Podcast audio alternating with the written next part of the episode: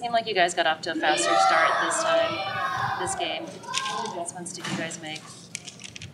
Uh, I think we just came out with a better mentality. I don't think it was too different. Was it, disappointing or hard to not get demoralized and you get all these three and outs and it's still just a seven nothing game? How, how do you try to stay motivated at that point? Yeah, it's.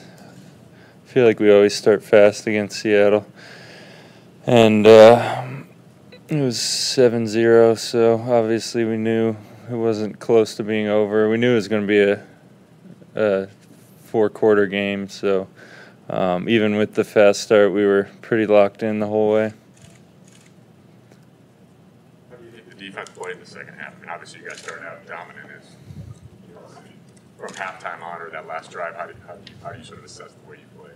I think we played pr- pretty well. I think we came with the right mentality and we were running to the ball, trying to get turnovers, and um, we were close to a few of them. But um, sometimes it's it's luck with turnovers, and uh, we can we can't seem to get them right now. But we just got to keep going.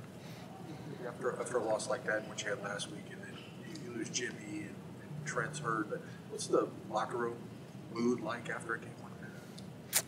Um, it's not good whenever you lose, but I think we have good a good team and the right mentality, and um, I think we'll be ready to go for next week. Thank you,